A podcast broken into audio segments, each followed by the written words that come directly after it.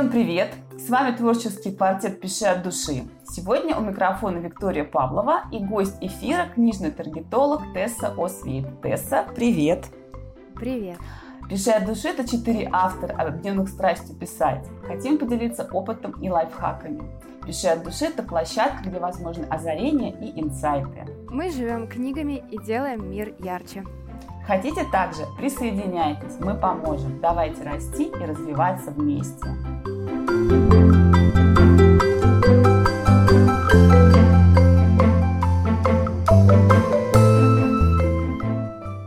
Сегодня у нас в гостях писатель, редактор с эстонского и книжный таргетолог Тесса Освейт, и вы слушаете вторую часть подкаста.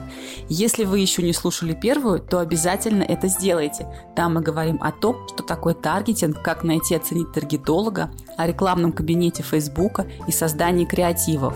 Сегодня во второй части подкаста поговорим о целевой аудитории и ответим на вопросы подписчиков.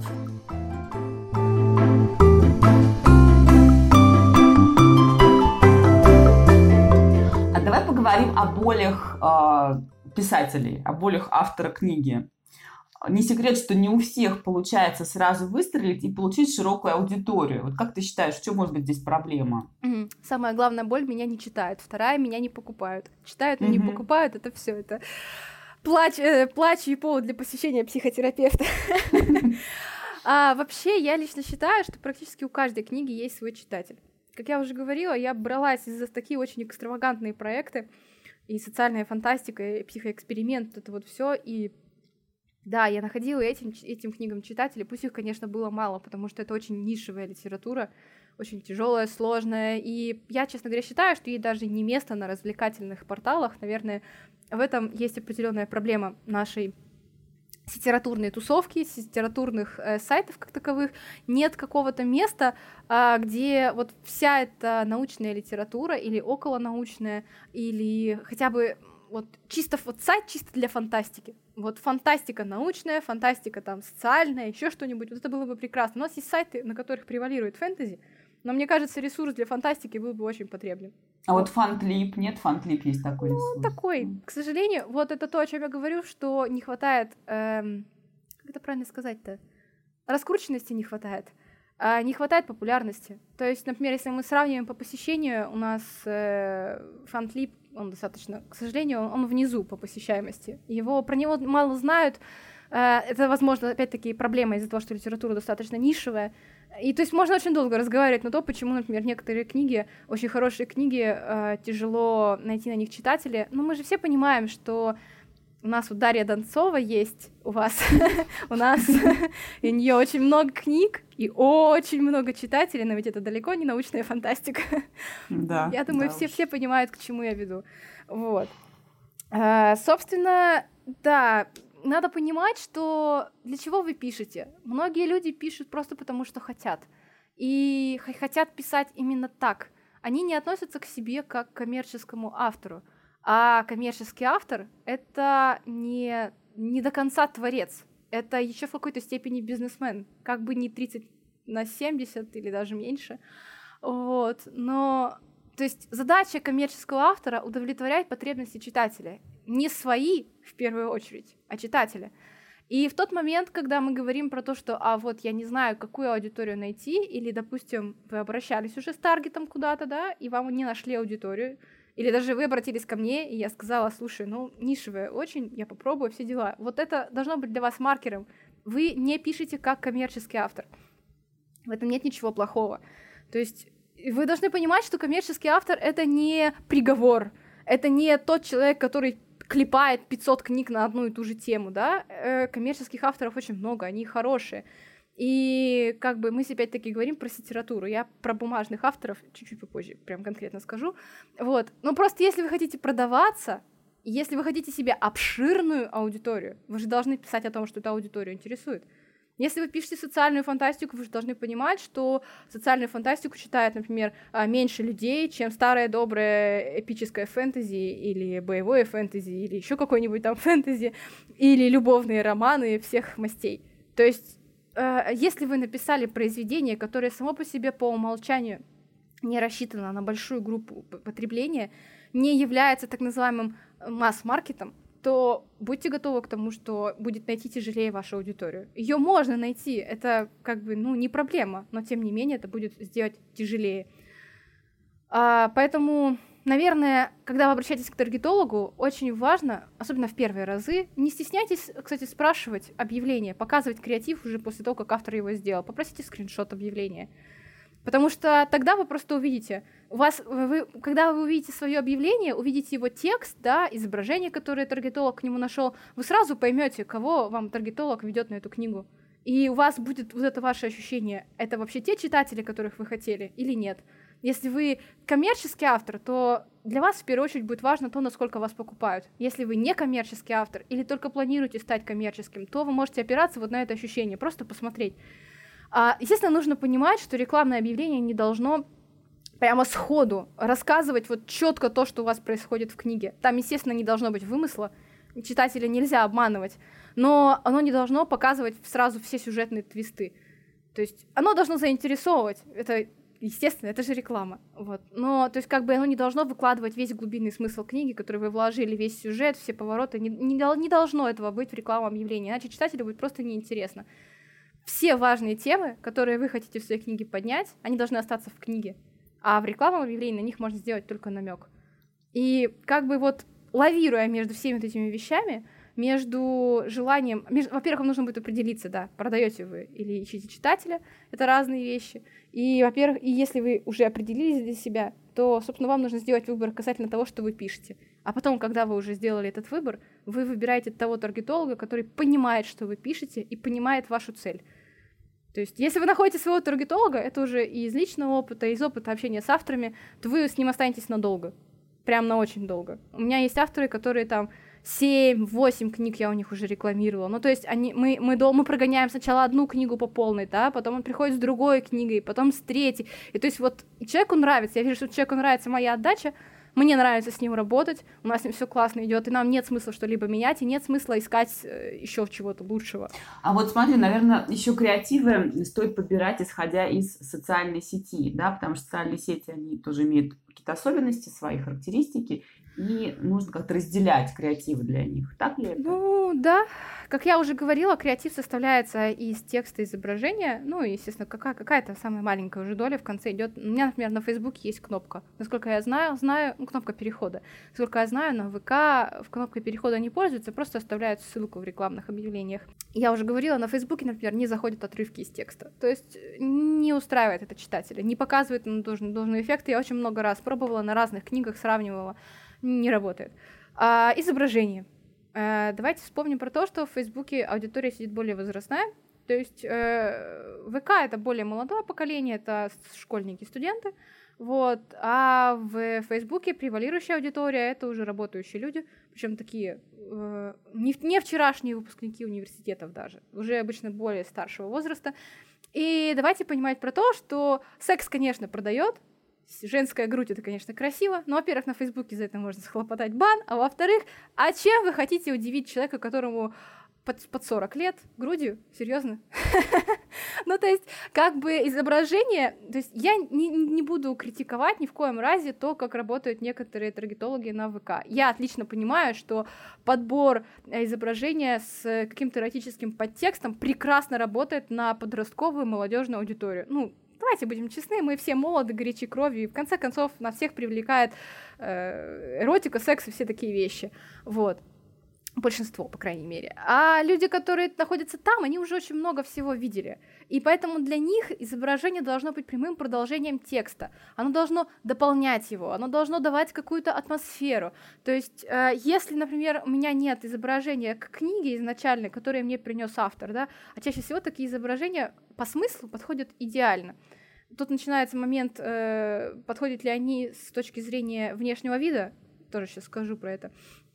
Вот. Э, так вот, когда автор не приносит с собой изображение, я стараюсь найти какое-то изображение, которое бы...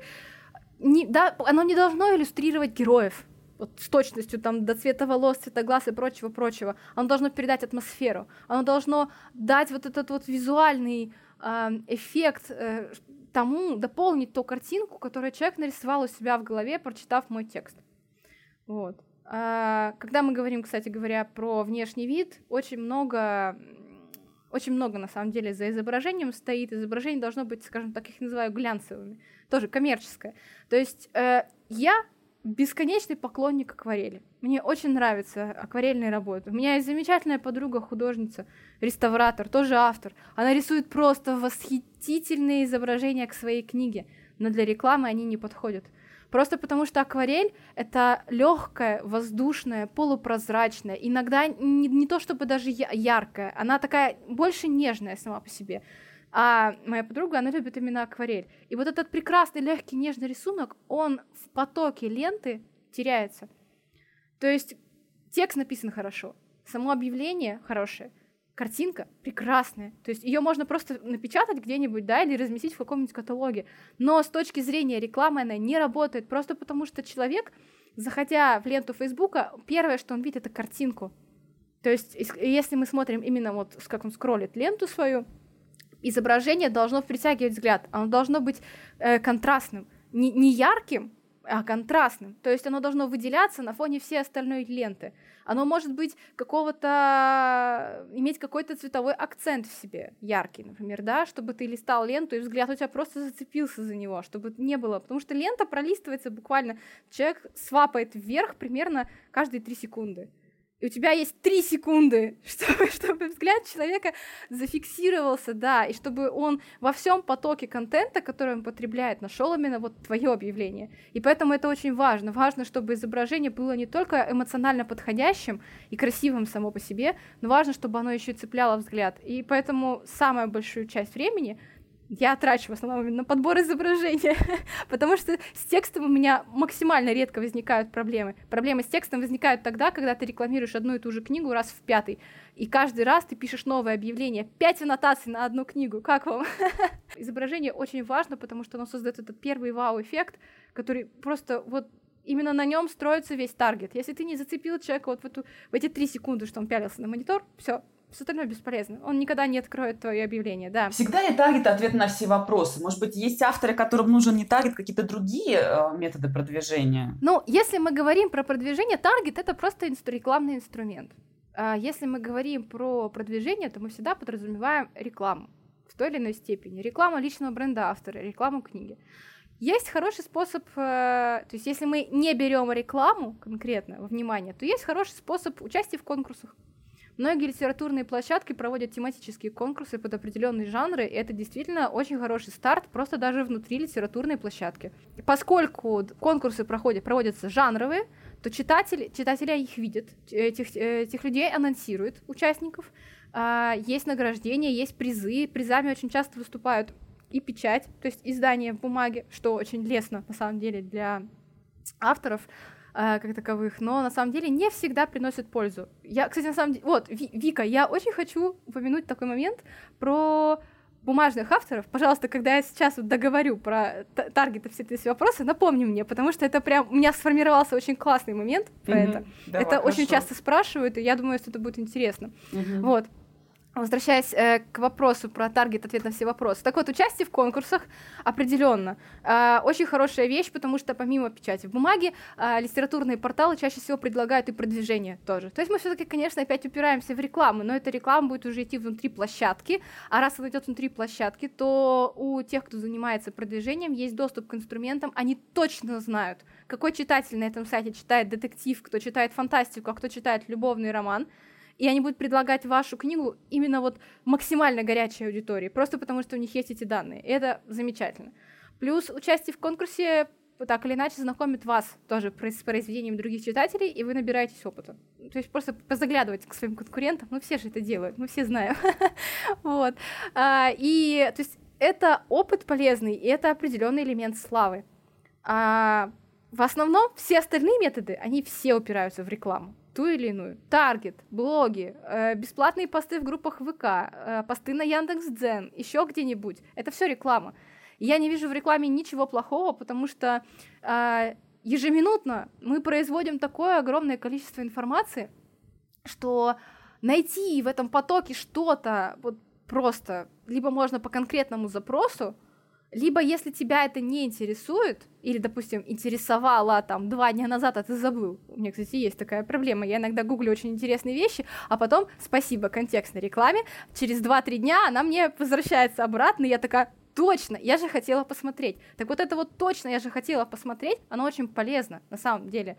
Если человек, то есть, э, например, в основе таргета в ВК, если э, таргетолог пользуется ключевыми запросами, ну и Яндекс Директ в том числе, а есть э, именно запросы. Э, то есть человек, допустим, в течение последних 12 дней гуглил там, читать там фэнтези там про драконов, грубо говоря, да, ему таргетная реклама, контекстная, блоки, объявления, то есть вот он один раз загуглил, нашел какую-то книжку, да, по этих драконов, а ему потом просто реклама такая, слушайте, а вы вот тут искали, а вот тут еще есть классная книжка, и вот еще, а вот третья.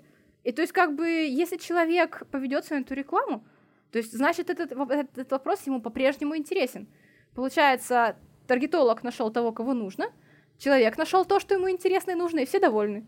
А если человек не повелся на эту рекламу, то через какое-то время его запрос просто понижается в приоритете и исчезает. Все, ему эта тема больше не интересна, он эту рекламу больше не видит. Про бумажные книги что-то хотела рассказать. Вот, мы говорили про бумажные книги, про печать, не раз упоминались про печать на бумаге, и не раз упоминались про коммерческих авторов и удовлетворение потребностей читателя. А этот э, пункт не работает у печатных авторов, которые в основном э, издаются достаточно давно, у которых уже есть зарекомендованное имя, и в основном это зарубежные авторы. А, к сожалению, в пространстве российских изда... российского издательства сейчас э, не пользуются популярностью молодые авторы, не берут авторов без имен. Практически, насколько я знаю, на печать это нужно приложить какие-то очень титанические усилия и иногда дать еще очень много денег для того, чтобы тебя напечатали. Mm-hmm. Ты печатаешься за свой счет, тебя не продвигает mm-hmm. издательство. И все продажи, все, вся, все продвижение твое лежит на твоих собственных плечах. А, при этом у нас, э, то есть, чтобы вы просто понимали, есть большая разница между сетературой, ну, то есть то, тем цифровым контентом, который идет в сети, и людьми, которые, в принципе, скажем так, их называю э, авторы старой школы или или, в принципе, авторы зарубежные, которые приходят к нам э, в СНГ пространство уже сразу на бумаге. Это разные люди. Им не нужно удовлетворять потребности читателя в том плане, в каком то должны делать сетераторы, потому что сетературных авторов очень много. И читатель, назовем это так, избалован. У него есть большой-большой выбор, и он может выбрать именно то, что максимально подходит под его потребности. А таких, как Стивен Кинг или Аберкромби, их мало. У них есть громкое имя, у них есть своя позиция, у них есть э, свои жанры, в которых они работают. И если ты знаешь, что тебе нужен мастер просто хорроров, ты идешь к Стивену Кингу. Если ты знаешь, что тебе нужно классное темное фэнтези, ты идешь к Аберкромби, например. И то есть mm-hmm. ты точно знаешь, что ты получишь то, что хочешь, потому что это люди с мировым именем. И даже если там где-то что-то не так, то есть э, где-то что-то не так, как тебе бы хотелось, как читателю, да, то ну, ты как бы простишь ему это. На самом деле это очень интересный феномен, когда авторы, которые издаются в бумаге, издавались до этого все время, приходят в литературу, Буквально не так давно я наблюдала интересную такую картину. А, есть замечательный человек, замечательный писатель Пехов. Вот. У него абсолютно прекрасные книги, очень его люблю. И он есть на сайте After Today. И под его книгой, я сейчас даже не вспомню, какая это книга это была, но общий смысл в том, что под одной из его книг точно знаю, что книга классная, точно знаю, что она немного, отлич... немного отличается от, э, от того, что он обычно пишет, от того, что он обычно писал, вот, но она при этом вполне в его духе. А, там был комментарий из серии «Что-то такое?». Ему, значит, пишет подписчик о том, что что-то такое, где культивация, где литр ПГ, а где, где вот это mm-hmm. что, где развитие, что вы тут мне вот эту вот фантастику вашу пихаете. То есть это человек, то есть это не просто это Алексей Пехов, это, ну, не прям, чтобы там, конечно, свет наше солнышко всей литературы, но это очень известный писатель. Это известный писатель, э, который пишет фэнтези, пишет очень давно, пишет очень качественно. И то есть, как бы, конечно, такие комментарии, они... А, это под Летосом было, я вспомнила, точно. Это был Летос. И такие комментарии, они вызывают просто диссонанс. Ты как бы такой, ты серьезно? Ты серьезно пришел, написал Пехову то, что он не дал тебе боярку и культивацию? Ты, ты, ты, чувак, ты вообще, ты как ты это сделал?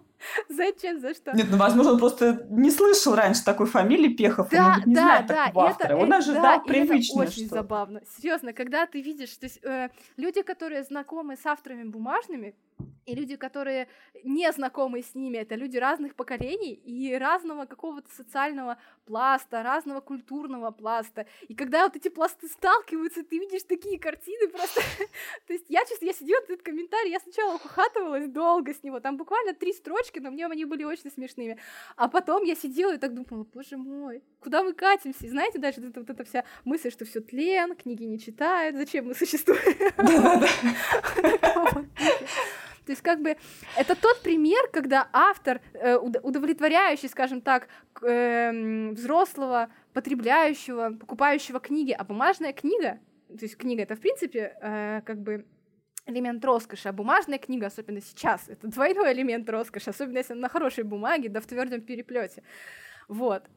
И то есть автор, который удовлетворяет потребность вот этого читателя, который готов покупать его бумажные книги, покупал уже очень давно, сталкивается, выкладывая свое произведение в сети, а мы же все понимаем, что оно стоит там намного дешевле чем бумажная книга, то есть еще более доступна. И вот он сталкивается с этим читателем, которому его книга стала доступна, и получает вот это вот, а где боярка, а где культивация? Читатель привык к топам да, вот этой да, площадки, и да, и вот это забавно, когда топы, например, автор Today — которые литературные топы и топы, э, например, бумажного производства, назовем их так, да, э, которые при этом э, не конкретный масс-маркет, а вот именно, то есть какие-то жанровые вещи серьезные, когда это вот там тоже фэнтези какое-то добротное, доброкачественное, такое все прям ух. И вот это очень забавно, когда... Причем у Пехова на самом деле не самый, далеко не самый большой рейтинг на том же After Today. У него даже меньше миллиона. То есть э, чтобы вы понимали. Это, это очень забавная ситуация, очень интересно этим наблюдать. И, конечно, продвижение книг очень сильно отличается из-за этого. То есть одно дело, когда ты продвигаешь бумажного автора, который, например, не издается на After Today, а он только в, на Litres, например, продается в магазинах, там, в лабиринте, еще там где-нибудь э, много. Я, я очень много российских книжных магазинов выучила за это время. вот. А, и автор, который только в сети. Это разные люди. Разные люди будут его покупать. Даже если, например, мы подвигаем одну и ту же книгу, если у него, например, есть э, цифровая версия и есть э, бумажная версия, то я всегда спрашиваю вообще, где статистику снять проще человеку. То есть я исхожу уже из этого, потому что на многих э, сайтах, например, на том же Литресе, статистика ну, плохая, плохо, непонятно, откуда пришел человек, что произошло, что он купил, что он не купил, плюс там еще куча разных плюшек приятных для читателей и неприятных для автора, потому что они урезают да, его там, роялти. Да, скидки, всякие акции. Да, да, да, да, да, и ты такой типа, что происходит вообще, откуда что-то за цифры и зачем они существуют? Вот. И чаще всего, если приходит автор, который издается и в бумаге, и в сети, то я в объявлении а, я сразу э, и ту, и другую информацию выкладываю читателю, но я делаю упор именно на то, что есть электронная книга. И, например, переход на кнопку, он ведет на электронную книгу.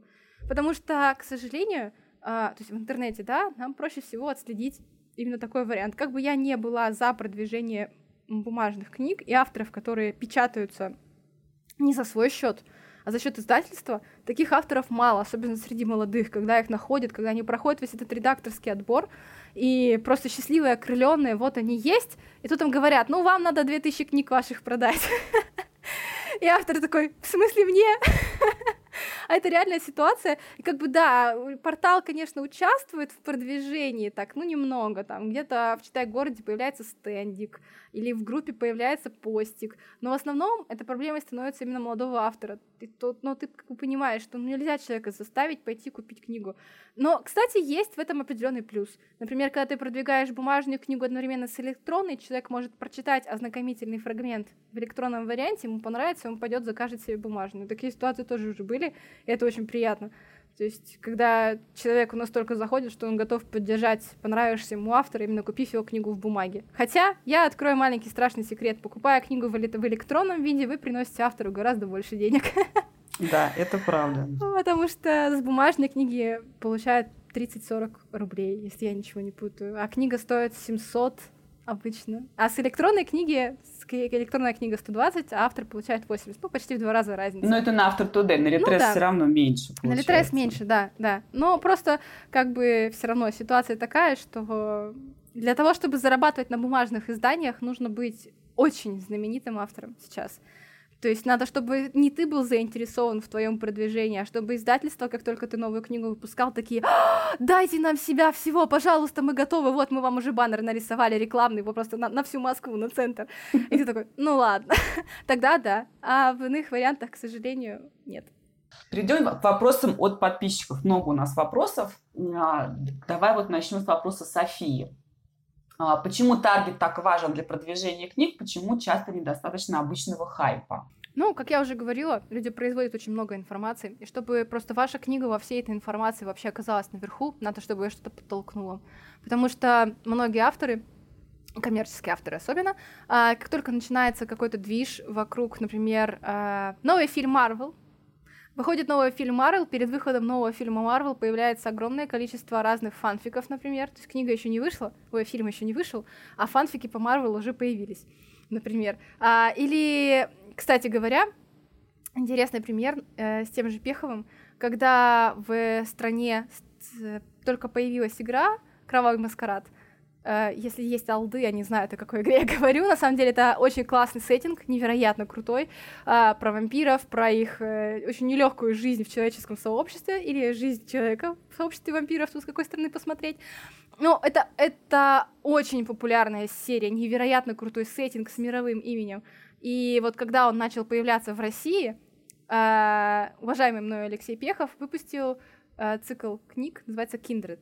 Нет, это не калька, это не плагиат, это даже близко вот ничего не стоит. То есть он написал свою а, каноничную вселенную, но время выхода этих книг и вот этот дух, который прекрасно совпадает с тем духом, который транслировался в Кровавом Маскараде, это, это оно. То есть это то самое, когда человек просто смог удачно хайпануть на теме, которая только-только начала развиваться. И поэтому, когда вышел Маскарад в, в СНГ, в России в том числе, э, то Киндер просто сделал так, бам, потому что это именно то, что хотели. Игра вышла очень прорывной для своего времени, и книги, которые отсылали как бы к этой атмосфере, там другие персонажи, другой подход, в общем-то, друг, своя вселенная, своя интересная продуманная система магии. Очень интересно читать. Это такое темное городское фэнтези, прямо ух, класс. Но оно дало именно то, что читатель хотел. Он получил эту дозу, назовем это именно так, в игре, и ему не хватило, потому что, ну, пока там эта игра следующая выйдет, мы до сих пор ее все ждем, вот, уже сколько, 10, 10 лет или даже больше прошло, я уже даже не помню, по-моему, больше, а книги вот, и читателю это нужно, и он бежал просто, я сама помню, я в захлеб зачитывалась Kindred, потому что это именно вот на той волне, на том хайпе, и у него получилось это, потому что на тот момент он уже был как бы все таки автором ну, с именем. Он был не с пустого места взят. У него уже были хроники угу. Сиалы. Но это такой прям вот единичный случай, да? То есть не бывает такого. Ну почему? Почему единичный? Вот после выхода метро и перед выходом метро, э, и к выходу самого первого метро, и к книгам, и потом к фильму, и потом к играм. Очень много. Очень много книг в, пост в постапоке появилось, которые очень схожи похожи по э, тематике. И у них есть, сразу появились свои читатели, потому что это та же самая доза, та же самая порция вот того мира, который им понравился. Но важно понимать, что этих книг очень много.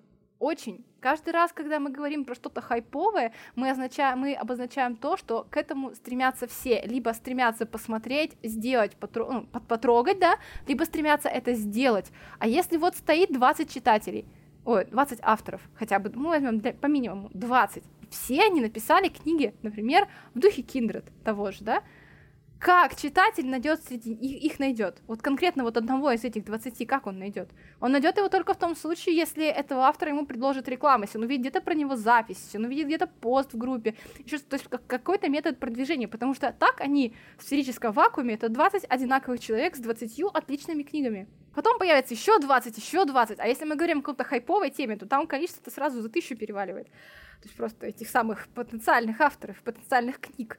И поэтому вот этот момент, он очень важен. Те авторы, которые коммерческие, у них, те, которые вот занимаются вот этим э, ловлей вот этой войн, волны, э, попадением вот в эту точку нагрева, они очень тонко должны чувствовать этот момент и успевать. Например, я знаю, что еще перед выходом Киберпанка на том же After Today был всплеск э, фантастики, э, вот, ну, киберпанк произведений, литр ПГ в духе фантастического киберпанка, все подряд. Очень много книг подобного жанра появилось. Но, к сожалению, киберпанк, вот, например, не выстрелил. И поэтому, к сожалению, опять-таки обратный эффект, не выстрелила основная хайповая тема, и книги, насколько я знаю, тоже не настолько популярны их популярность в основном зависела уже от самих авторов, потому что это, ну, авторы были, естественно, тоже с именем, у которых уже есть какие-то читатели, и от того, сколько денег они в рекламу вложили. То есть тут пошел обратный эффект. Хайп не удался. И как бы все то время, что автор вложил в написать свое произведение, оно как бы не окупилось, и пришлось как-то по-другому выкручиваться дальше. Так, переходим к вопросам от Дарьи. Дарья нам задала очень много вопросов. Э, на какие-то ты уже отвечала по ходу. Ну вот давай подытожим тут какие-то моменты отдельные. У меня есть 300 рублей. Что можно сделать на эту сумму? ну, как я уже говорила, у меня можно на эту сумму два дня, если у тебя новое произведение, если у тебя нет толпы фанатов изначально, то есть для нового автора, на эту сумму можно получить информацию о том, есть ли у меня для тебя аудитория, и можно ли тебя продвигать дальше. Вот. Это то, что можно сделать на сумму 300 рублей, если мы вот так говорим. По сути, это перекликается с вопросом, я не знаю, какая у меня целевая аудитория, сколько стоит узнать. То есть, получается, эти 300 рублей мы вкладываем в эти два дня, и мы узнаем, какая у нас ЦА, да, и что, как она да. реагирует на Важно креатив, понимать, да? что эта информация, она действует, конечно, только внутри той социальной сети, на которой я работаю, и она действует у меня. К сожалению, если принести ее другому таргетологу, не факт, что он сможет сделать то же самое, например причем неважно, хуже или лучше, просто это разный подход к работе, разная методика и по-разному, разный сбор аудитории. Свою аудиторию, которую я собираю для книг, я не выдаю, потому что это огромный труд, и э, есть опасность, что если эта аудитория просто попадет в широкие массы, то ее просто перегрузит. Да, она выгорит. Потом. Она, она, нет, нет такого понятия, как бы, как э, полное выгорание. Аудитории постоянно обновляются, потому что люди постоянно интересуются теми или иными вещами, они в эту аудиторию снова попадают, она перелопачивается каждый раз так. Но просто сам факт, что есть определенная система доверия, люди не глупы. Когда, например, они подписываются на мое сообщество, им от моего сообщества начинает приходить реклама. Именно от моего, именно от моей группы с моей аватаркой. И вдруг в какой-то момент вместе с моей рекламой появляется кто-то другой. Потом третий, потом пятый они простраивают вполне логическую цепочку, что началось это все с меня. Им на всех остальных плевать. То есть, как бы, а поскольку я радею за свою репутацию, я такие, как бы, вещи не выдаю. Да и вообще, насколько я знаю, аудитория — это такая вещь, которой практически ни один таргетолог не поделится. Если мы говорим еще раз про те же самые 300 рублей, то это, первое, это можно вариант устроить тестирование. Второе, это, в принципе, со средним бюджетом таким, 150-200. Я на скидку я сейчас уже не помню, и просто каждый раз пересчитывать в рублях, я до сих пор к этому не привыкла. Но можно считать, что это такой э, один средний день оплаты моей работы. Ну, то есть вот реклама и, и я один. Mm-hmm. Вот еще тоже для понимания. А что еще можно делать, сделать с 300 рублями? С 300 рублями, если мы не рассматриваем таргет, можно прийти и заказать какой-нибудь пост в платной группе. Но, честно говоря, мне не очень нравится эта система этого продвижения, потому что сколько раз я с ней сталкивалась, очень мало групп, которые вообще реально приносят пользу. То есть есть, например, э, группа ВК, она занимается литр ПГ, она приносит пользу, но книгам по литр ПГ. ну, то есть там своя прикормленная аудитория, они прямо вот целевая, горячая, но они читают только эти книги. И нести туда, например, что-то другое, что не соответствует их потребностям, бесполезная трата денег. А предоставляют ли таргетологи консультации по самостоятельному продвижению? Такой вот интересный вопрос. Насколько я знаю, вообще нет. У меня есть курс по Фейсбуку, э, он стоит целых смешных донатных денег, 200 рублей. Если ты 200 рублей донатишь в сообщество, то э, там открывается на стене, собственно, курс лекций, который у меня есть, с материалом, со ссылками, со скриншотами. И после того, как человек это прочитывает, мы с ним там общаемся, я ему выдаю статус рекламодателя в своей группе на Фейсбуке. И под моим чутким руководством он собирает несколько своих первых объявлений, и потом начинает работать самостоятельно. И вот, получается, он каждый месяц закидывает эту донатную сумму, и каждый месяц, во-первых, в течение всего этого месяца я ему рассказываю, показываю, объясняю, чего и как. У меня постоянная поддержка с моими товарищами, учениками. А, мы, у нас мозговые штурмы, мы вместе периодически пишем объявления, мы вместе собираем аудиторию. Это на самом деле очень классно. То есть э, очень, очень много разных книг они приносят.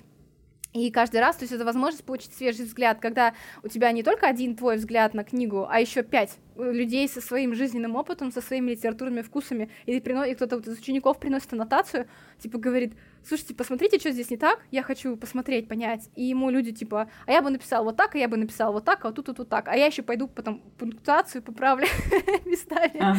И вот такой. Ага. И человек такой, о, классный. И потом приносит объявление, и видно, что он как бы все, все варианты, которые мы ему накидали, он их переработал, продумал и написал свое. И оно ну, почти идеально, можно сказать. Идеала не существует, но оно близко к этому.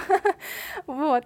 То есть э, я не знаю, ведут ли ведет ли кто-то другой, по Фейсбуку, например, или по ВК, такие курсы конкретно по книгам. Если мы говорим вообще про освоение, например, какой-либо системы таргета, то я э, очень хочу освоить ВК как таковой, я так по чуть-чуть его учу, пробую, что-то получается, что-то нет. Ну, пока я, я такой человек, что пока не почувствую полностью уверенность, я никогда не возьму никого в работу там.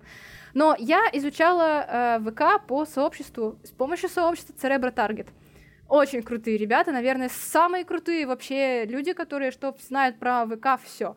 У них сейчас есть интенсивы и марафоны интересные по ФБА и по ФБ и по Инстаграму, но надо сразу делать оговорку, что они не учат выделено по книгам. В основном вообще, в принципе, все продвижение все курсы, которые есть, они основаны на предложении какой-либо услуги или продаже какого-то физического товара. Ну, то есть, там, например, бурение скважин, там, э, или продажа там сумок, или там э, что-то, что-то там, какая какая ну, бижутерия да, продают все, все что да, угодно, вот но э, по, по, продажа товара, который представляет собой, во-первых, чей-то интеллектуальный труд, а во-вторых, это еще и цифровой товар, это книга, это другой подход требуется к этому.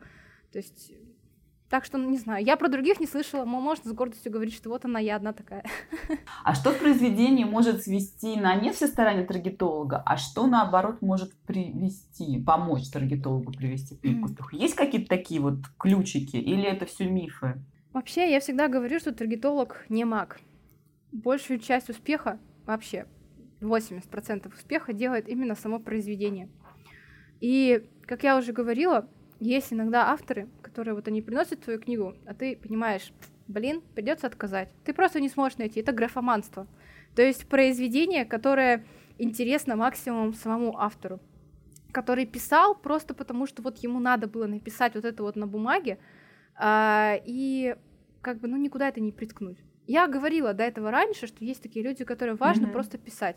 Но есть понимание, что одно дело, когда ты выплескиваешь совершенно свои искренние личные мысли, переживания, иногда это очень специфическая штука, в чистом, вот в чисто как вот оно есть, э, как и запихиваешь туда какие-то свои э, фобии и все в этом духе. Например, некоторые авторы, я, я наблюдала тут картину, у него в книге был чувак, который э, я не знаю даже, как выразиться так литературно, ну, скажем так, ладно, это он был жестким антисемитом и очень любил Николая II. Я не знаю, как это выродилось. То есть это проблема в том, что в книге это главный герой транслировал просто так, не к тексту, не в контексте. Это просто почему-то там было. И то есть вот эти вещи, которые просто почему-то есть, они явно не от героя, они именно от самого автора идут, и вот они всегда все портят. Потому что надо важно разделить. Если даже ты пишешь свою историю, а, то твоя история аналогична в какой-то степени.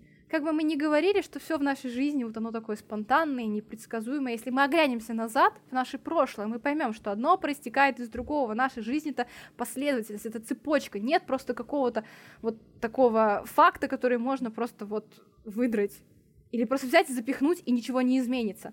То есть все, что происходит в нашей жизни, оно в итоге с нами взаимосвязано. Мы меняемся под воздействием этого. Mm-hmm. Ну, как бы, а когда вот в книге возникает такой факт, вот герой вот он один, да, тут у него бах, какая-то вот такая вещь непонятная. С чего она взялась, зачем она взялась, почему он себя так ведет. А потом он снова нормальный, а потом снова бах, и опять вот эта чушь. Ты такой, что происходит?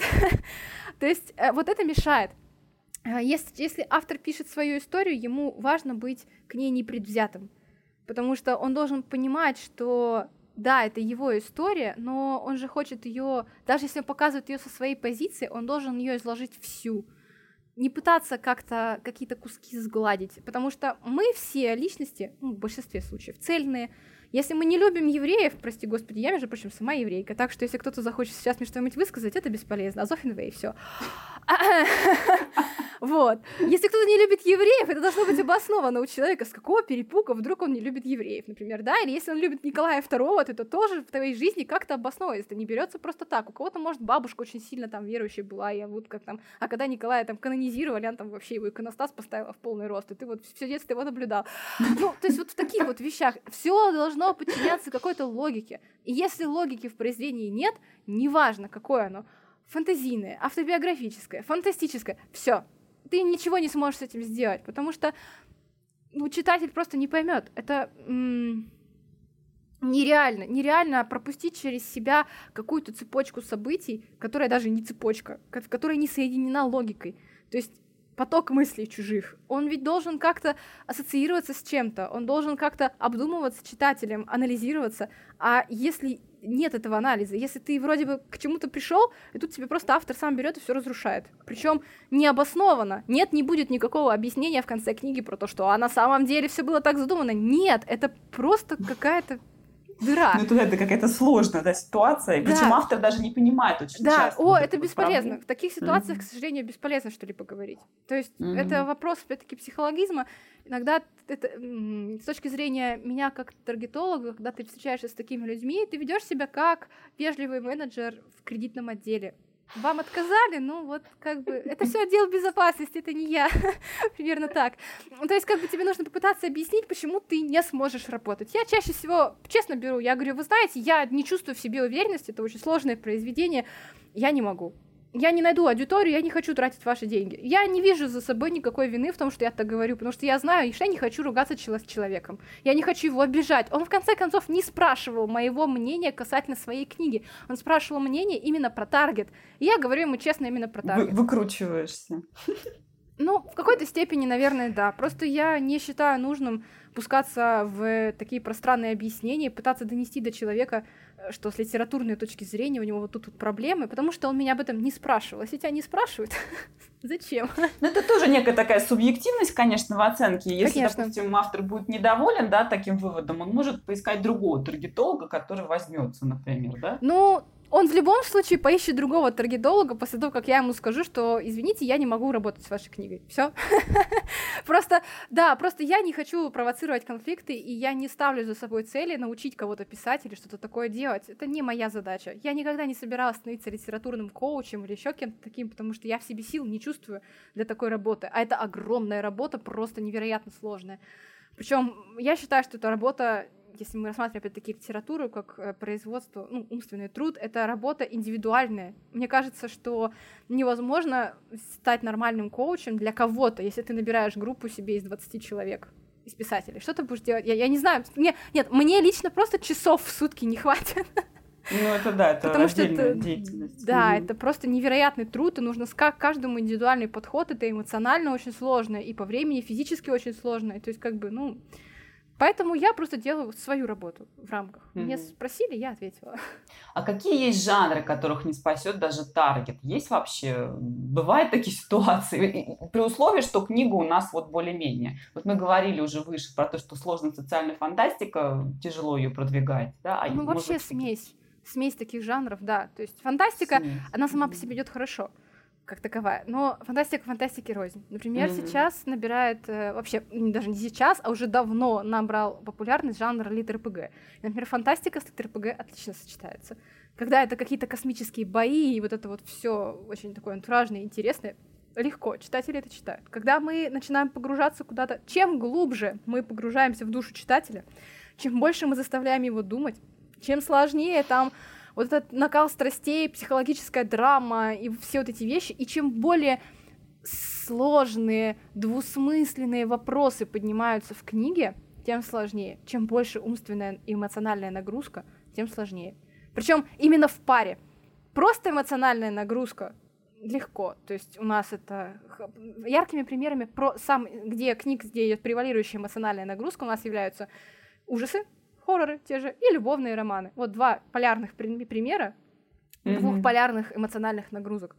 Если мы говорим, вот я не зря привозила, опять-таки в, ту, в пример приведу ту книгу, а, где социальная фантастика и где при этом психологический, психологический эксперимент, То есть два жанра, которые сами по себе. Социальная фантастика, в общем-то, такое. То есть, в принципе, когда мы используем слово социальное, мы понимаем, что сейчас тут пройдет про э, драму маленького человека, про соотношение, про его положение в обществе, про все вот эти вот внутренние проблемы. И, в принципе, у меня есть один хороший знакомый, который очень классно сказал, что не про фантастику, но вообще, что, типа, темное фэнтези в России мало кому нужно, потому что в этом темном фэнтези люди живут. О, боже.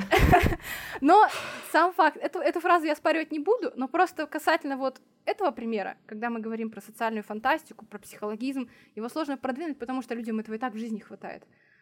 Очень много людей приходят в книги отдохнуть, и им очень тяжело читать про то, что их окружает опять. То есть, чем ближе книга к реальности, к настоящей реальности, не в смысле, что это городской э, жанр, книга в жанре реализма, да, а именно вот как она есть, вот со всеми этими неприглядными сторонами, тем сложнее эту книгу продвигать. Мгм. Иногда практически невозможно. И для таких книг э, как раз существуют вот эти серьезные литературные конкурсы, где классные, суровые, маститые авторы разбирают там психологические драмы, вот это вот все и там ну, то есть это не книга для общего потребления, это не книга для развлекательного портала, она вообще не развлекательная. С такими книгами, конечно, практически невозможно ничего сделать. А, еще вопрос от Дарьи. Последний. Трудно ли работать таргетологом? Не знаю, я не могу сказать, трудно ли на им работать. Это интересно. В начале, наверное, в начале было трудно, потому что вообще работа, любая работа такого характера, она в первую очередь э, отталкивается от человека, который ее выполняет. У меня высокие к себе требования, я часто недовольна собственным результатом, и вначале я сто раз думала все бросить, а потом именно из-за этой мысли продолжала, потому что для меня это важно, получить хотя бы какой-то результат. Когда я только-только начинала заниматься таргетом, я вообще не планировала, что я буду еще кого-то брать, еще с кем-то еще потом зарабатывать этим. Ну да. Нет, я думала, что я просто поставлю себе цель, добьюсь для себя результатов и успокоюсь на этом. Но так вышло, что когда я их добилась, э, об этом уже узнали другие люди. Сказали, слушай, а давай вот ты мне тоже сделаешь. Я сказала, я, я не умею. Они, нет, ты умеешь, вот смотри, у тебя же получилось. Я говорю, нет, ну давай я сделаю, но бесплатно. И вот, короче, мы еще очень, это мы очень долго бодались еще. Это, это, кстати, очень интересная ситуация, когда я просила не давать мне денег, потому что у меня ужасная ответственность за то, что мне кто-то заплатил, а я чьи-то ожидания не оправдала. Ну, то есть это, это вопрос вот именно вот этого личных отношений, личного склада характера. И поэтому, э, как бы, вот у меня есть группа авторов, которые приходят и насильно мне впихивают просто что-то еще. Вот.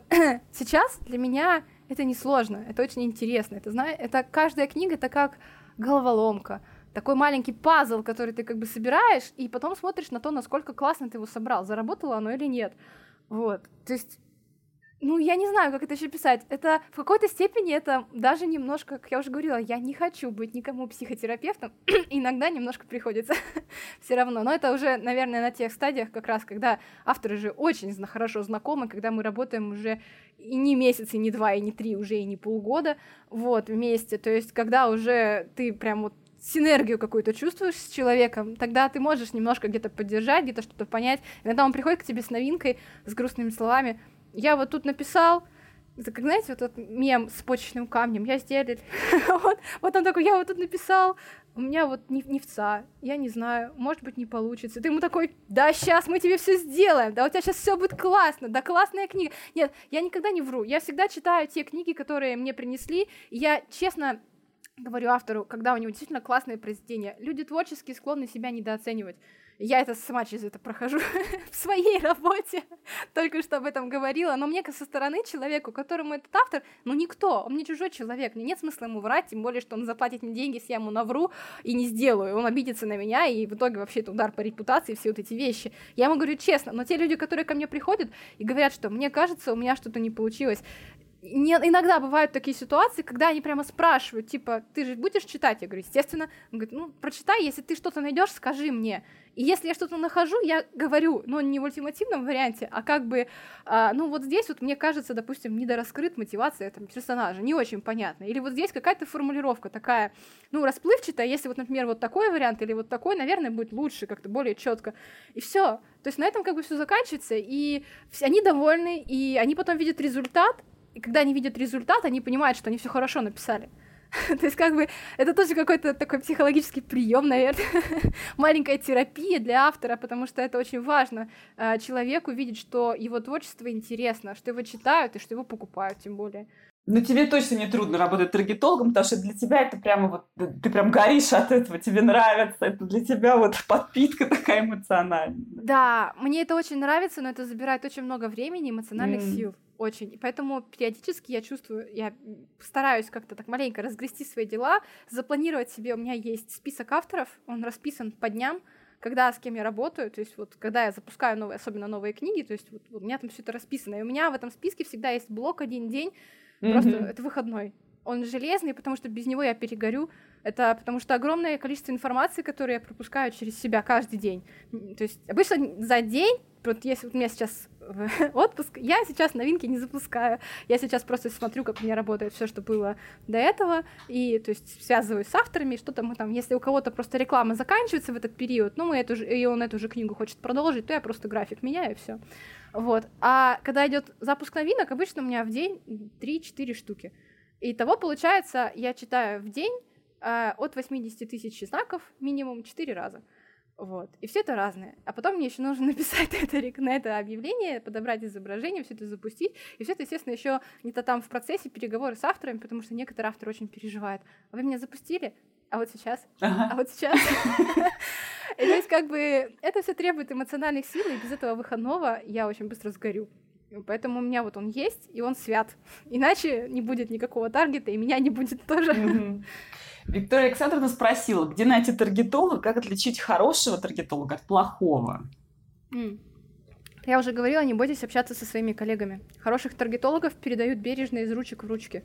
Говорят, вот, он мою книжку прорекламил, и твою тоже прорекламит, иди к нему. А серьезно, на самом деле, это самый лучший способ взаимодействия. Сарафанное радио работает лучше любой рекламы, потому что э, каждый раз, когда я вижу, что вот мне предлагают кстати, это, кстати, очень интересный момент. Вот в ВК мне прилетает э, в ленте таргетная реклама. Я таргетолог. И на меня прилетает реклама. Хочешь заказать рекламу? Нет, не хочу, чувак, ты не умеешь работать с аудиторией, ты мне нафиг не нужен. Все просто.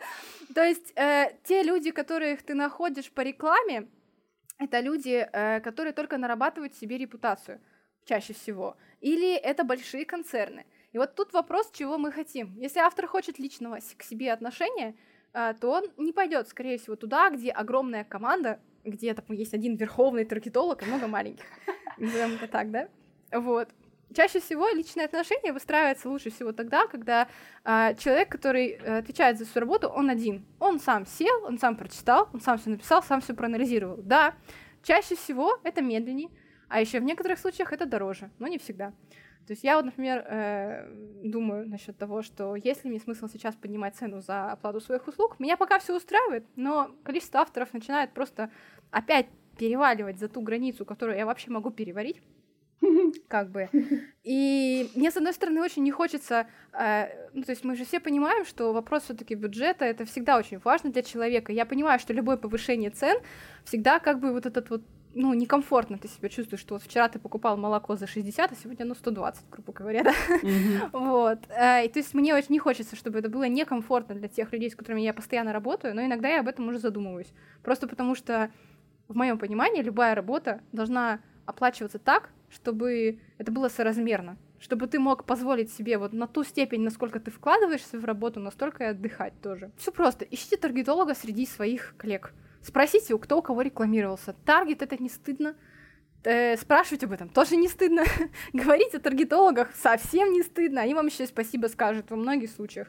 Вот. Э, и как бы по сути, вы добавляете вашему таргетологу клиентов, и ничего в этом плохого нет. То есть э, он получает себе больше базу, например. Чем у меня больше клиентов по фэнтези, а все фэнтези разные. На каждое мы пишем новое объявление, на каждое откликаются новые люди, тем у меня больше ваших потенциальных клиентов. И так у любого таргетолога, в общем-то.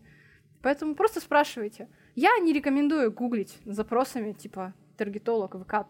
в духе. Это почти бесполезно, вы не найдете нужных людей. А, есть писательские чаты, на Литнете особенно это популярно, есть а, группы с писателей, есть блоги на After Today. Задайте вопрос, вам ответят. Вам накидают ссылок, вы будете разгревать их еще следующие две недели, выбирать, кого же вы действительно хотите. Просто спросите. И вопрос от Александра, очень такой конкретный вопрос. А какова ежедневная плата за таргет на FB для достижения тысячи часов чтения на Автор Today, при условии, что текст читабельный? Текст читабельный в каком жанре? Какой объем, какая книга? Первая книга, вторая книга, серии? Вы уже пишущий автор, то есть ну, писавший ранее, или это ваша первая книга как таковая? Вопросов очень много. Я просто для примера приведу. А, у меня было абсолютно прекрасный автор э, с любовным романом. Шикарно. Я не фанат любовных романов совсем. То есть, как бы, как я не вижу в них ничего плохого, но меня лично как человека они не цепляют. А, но при этом даже я оценила, насколько он действительно здорово написан, насколько там интересно прописаны герои. Там нет никаких вот этих вот перекосов, драмы, всего такого. Текст читабельный, выражаясь вашим языком. И при этом, я замечу, это любовный роман. То есть это даже не целевая аудитория автор Today. На автор Today, но в основном мужчины, которые любят суровые мужские книги, назовем их так. Так вот, я, короче, когда первый раз запустила ей таргет, я, честно говоря, мне даже как-то не, не, не по себе стало. А, я написала объявление, я все сделала, запустила. И вот в первый день она выдает 600 часов. 100, 120 рублей в сутки. 600. 600. Я, я сначала глаза протерла, думаю, что? Потом так пошла к автору, говорю, а вы, извините, пожалуйста, а вы вот там нигде рекламу не давали? Она такая, нет, ой, вы такая молодец, так классно. Я, то есть я сижу и понимаю, что ты нам не говоришь, что вот это вот. Я говорю, я, я честно ей сказала, говорю, вы знаете, я сейчас вот не знаю, как это получилось. То есть я сделала все, как вот я делаю обычно, да, я прочитала книгу, написала объявление, подобрала ей аудиторию, но что-то в ее книге оказалось настолько классным, настолько попавшим вот в эту немногочисленную аудиторию уже имеющихся э, женщин на After Today, и тех женщин, которых я привела по таргету, а я давала тут там рекламу исключительно на женскую аудиторию. Ну, просто это редкие случаи, когда я делаю таргет именно вот по полу, я ограничиваю вообще в Фейсбуке я не рекомендую так делать. Исключение составляют именно вот какие-то целевые вещи, вроде любовных романов, потому что мужчины их читают, ну, очень плохо. И стоимость перехода от мужчины почти в 2-3 раза дороже, чем стоимость перехода от женщины. То есть, как бы, ну, нецелесообразно. И то есть там она, она написала, это не моих рук дело. Я просто сделала то, что я делаю, по сути, всегда. Но ее книга оказалась настолько классной, что она просто она взлетела а, в топ своего жанра моментально. Она продержалась там все то время, что она у меня была, и при этом у нее был там, мы бюджет чуть-чуть увеличили, и он там был со 120, по-моему, до 150 или до 200, что-то такое. Mm-hmm. Это просто пример. Вот э, вы, Александр, задаете вопрос, сколько нужно денег, а я вот вам отвечаю, что за 120 рублей можно сделать 600 часов. Но вы напишите напишите такую книгу. Для каждой книги есть свой читатель. Ваша, ваша задача эту книгу написать, а моя задача найти читателя для вашей книги. И от себя добавлю тоже, что таргетолог – это помощник писателя. И если у вас сложились надежные доверительные отношения, то он способен на чудеса. У меня тоже есть опыт позитивного взаимодействия с Тессой. Я пыталась сделать таргет сама чуть-чуть, немножко у меня получалось, но результаты от работы Тессы были ощутимые. Поэтому помогайте таргетологу, у вас будет эффективный тандем.